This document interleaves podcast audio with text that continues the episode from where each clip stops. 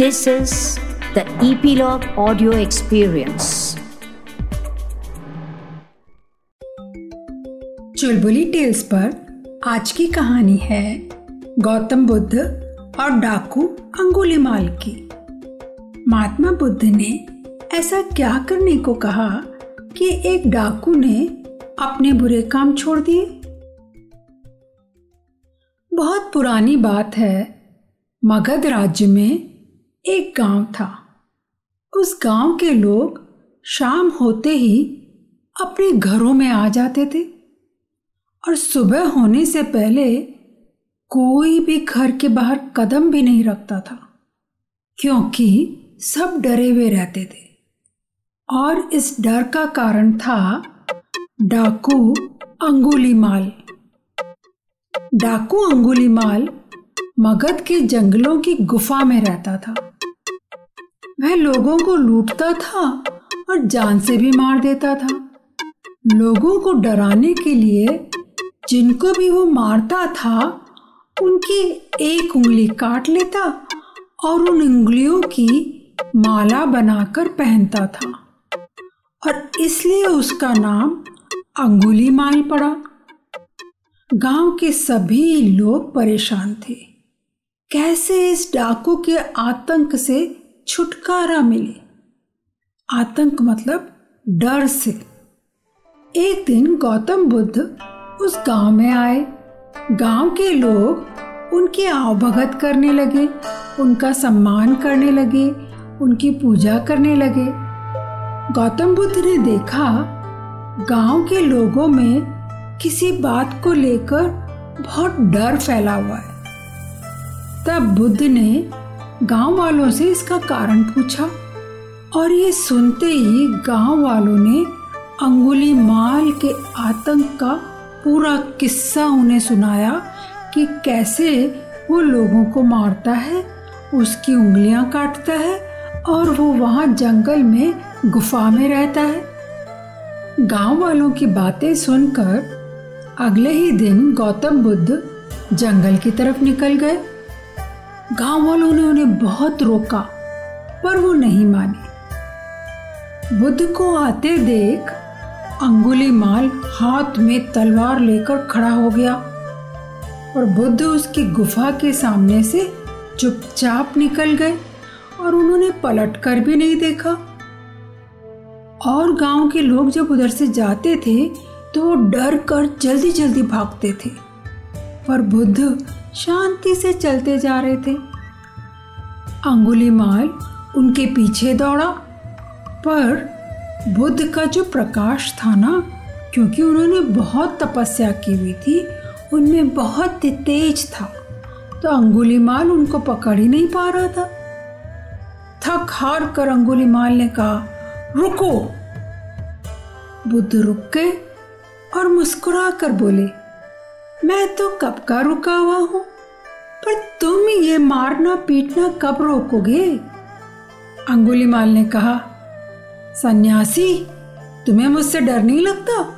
सारा मगध राज्य मुझसे डरता है।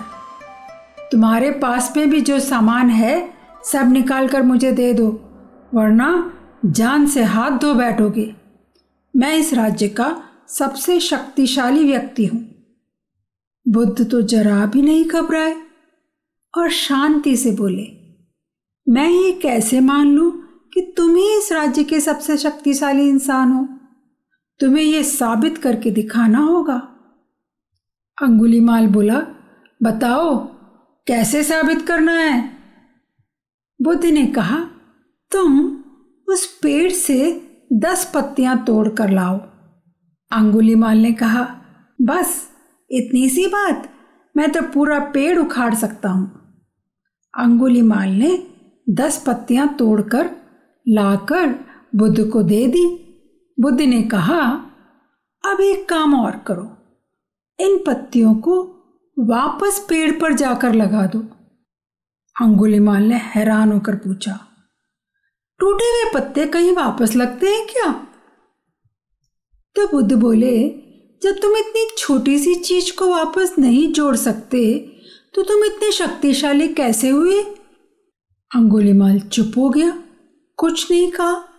तब बुद्ध वापस बोले, यदि तुम किसी चीज़ को जोड़ नहीं सकते तो कम से कम उसे तोड़ो तो मत। यदि तुम किसी को जीवन नहीं दे सकते तो तुम उसे मार कैसे सकते हो? उसको मारने का तुम्हें कोई अधिकार नहीं है। ये सुनकर अंगुलीमाल को अपनी गलती का एहसास हुआ। उसे समझ आ गया कि मैंने कितने लोगों को तंग किया, कितने लोगों को मारा, पर क्या मैं उनको ज़िंदा कर सकता हूँ? बिल्कुल नहीं।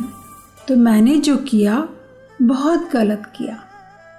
और इस गलती का एहसास होते ही अंगुलीमाल ने बुद्ध को प्रणाम किया और उसके बाद वह बुद्ध का शिष्य बन गया।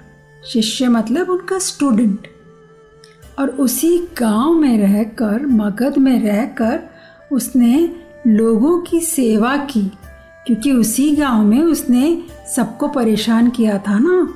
तो उसके बाद से वो उसी गाँव में रहकर और लोगों की सेवा करने लगा। तब लोगों ने उसे माफ़ कर दिया।